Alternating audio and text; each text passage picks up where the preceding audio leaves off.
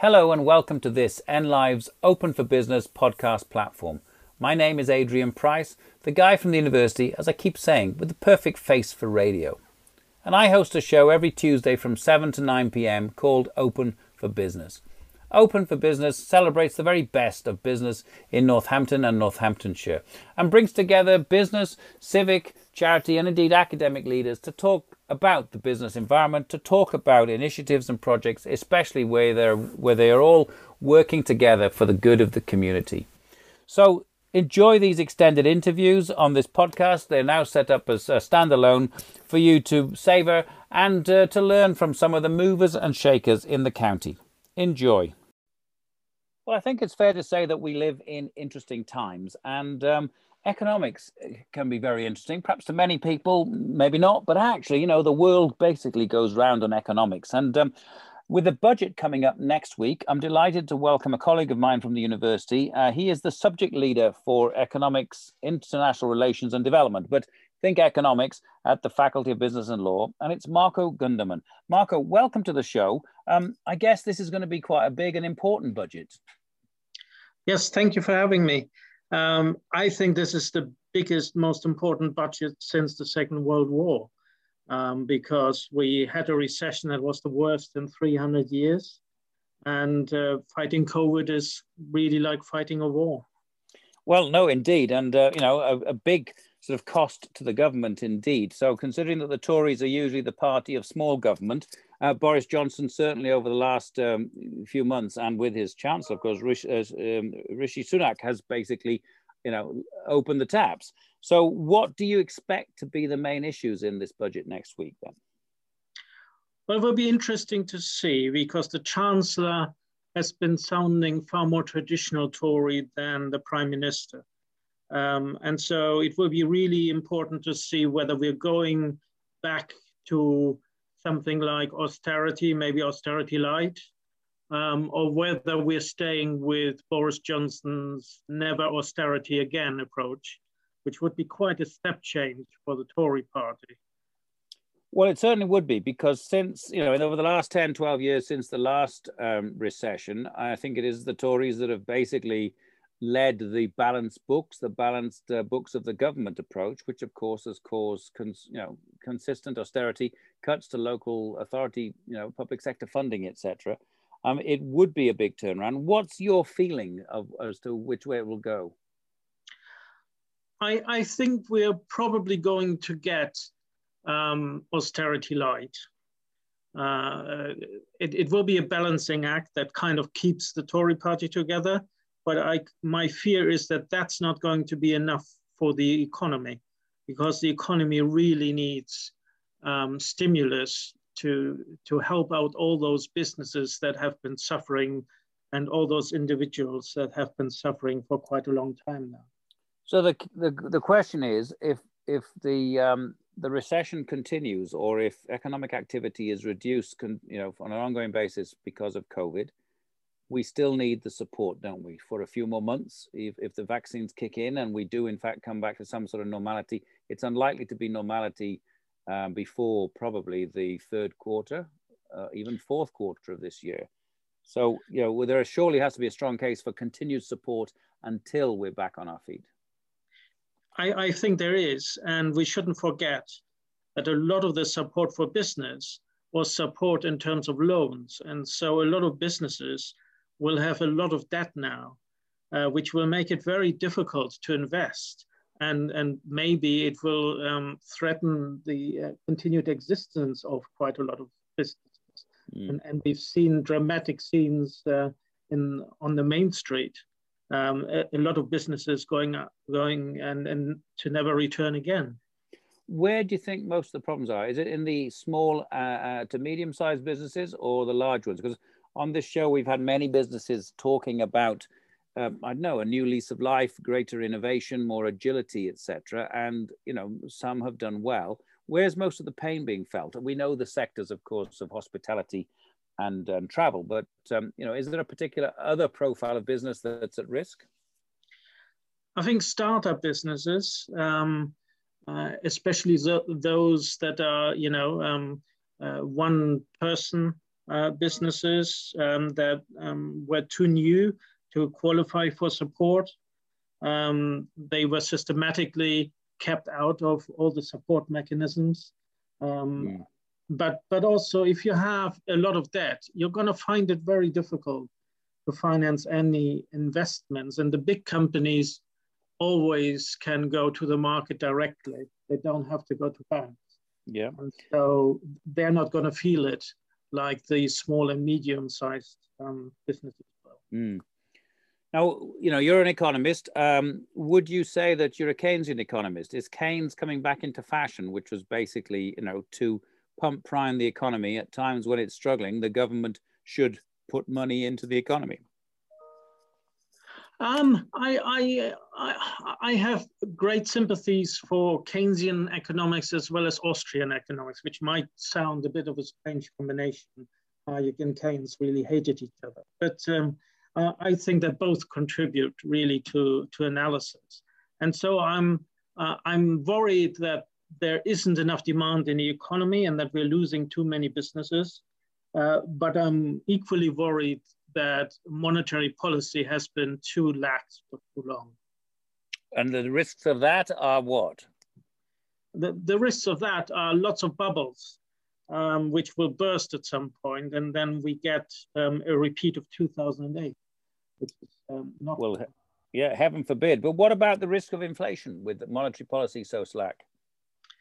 Uh, I, to, in my mind, inflation will go up whatever we do um, because it was obviously far easier to support the demand side through this than the supply side.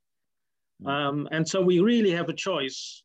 Uh, do we want inflation to go up because we're stimulating the economy? Or do we want inflation to go up because so many businesses are no longer competing and the rest can then increase prices? So it's a it's a it's a small price to pay, perhaps, to have the economy bounce back. Certainly, inflation would help with a lot of the loans, of course. So it doesn't help pensioners or people with savings, but it might help make the, the pain of the loans a lot easier. It certainly will. Um, and and it, it will help businesses um, adapt to the new way of doing things. I mean, nobody knows yet to which kind of normal we're going to be returning.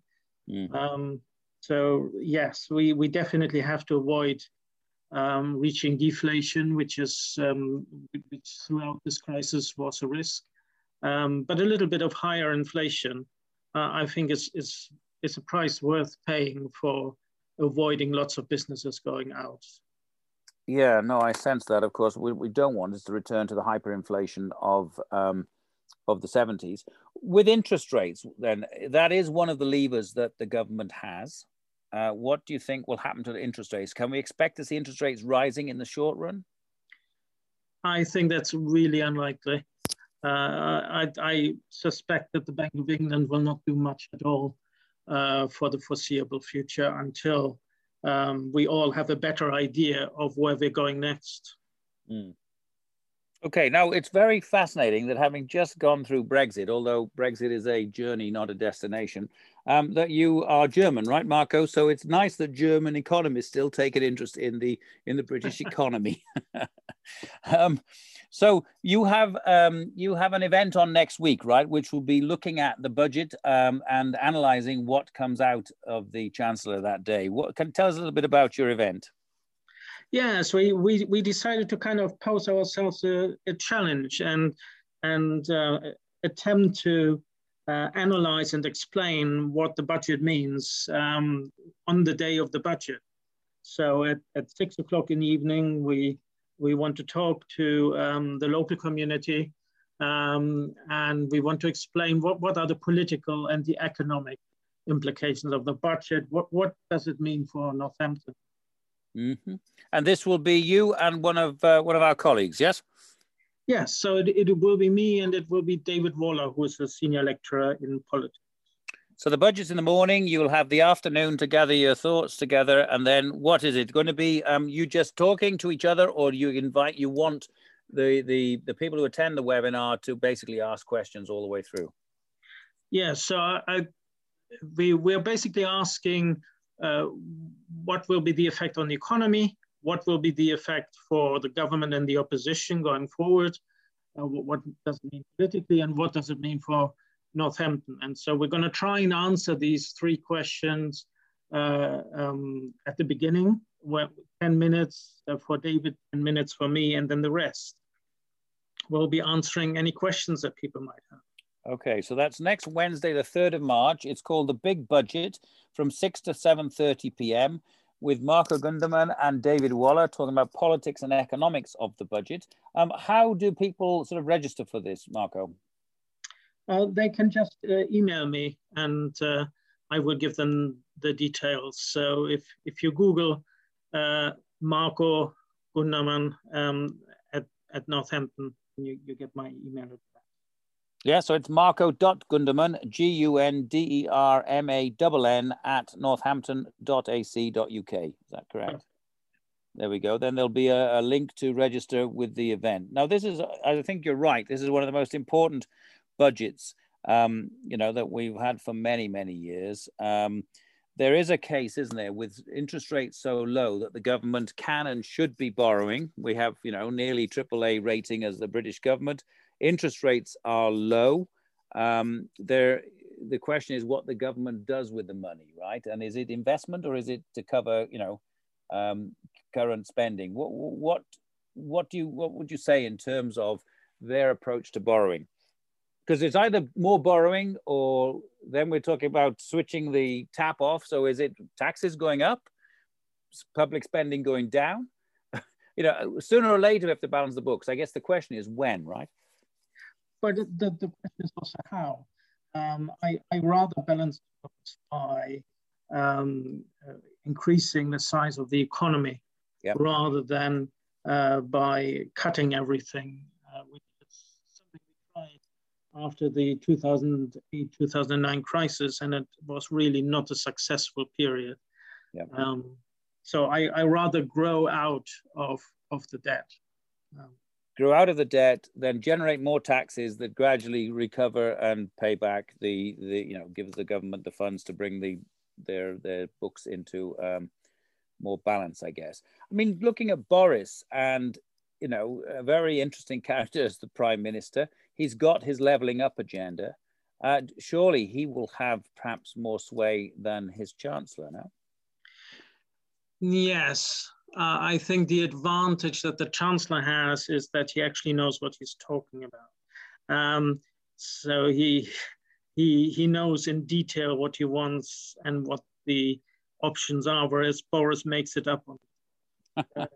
well, it's a, a, damning indictment uh, of him. What about you know you mentioned earlier on keeping the Tory party together because clearly there are different factions within the Tory party right? Some want to open the economy straight away, some want to balance the book straight away.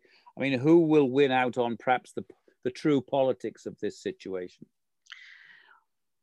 It's very interesting, isn't it? Because in many ways, it's it's it's a bit similar to the U.S., the Republican Party. Um, you know, is is it is it still a conservative party or is it now a right-wing populist party?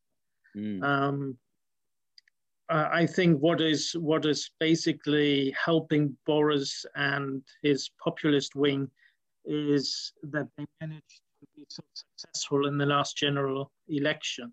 Yeah. Um, so, but it will still be very difficult for many conservatives to really uh, um, accept this level of um, of government mm. intervention mm. in the economy and you know, I don't want to take over the thunder from your event, but uh, has Boris stolen the Labour Party Keir Starmer's clothes?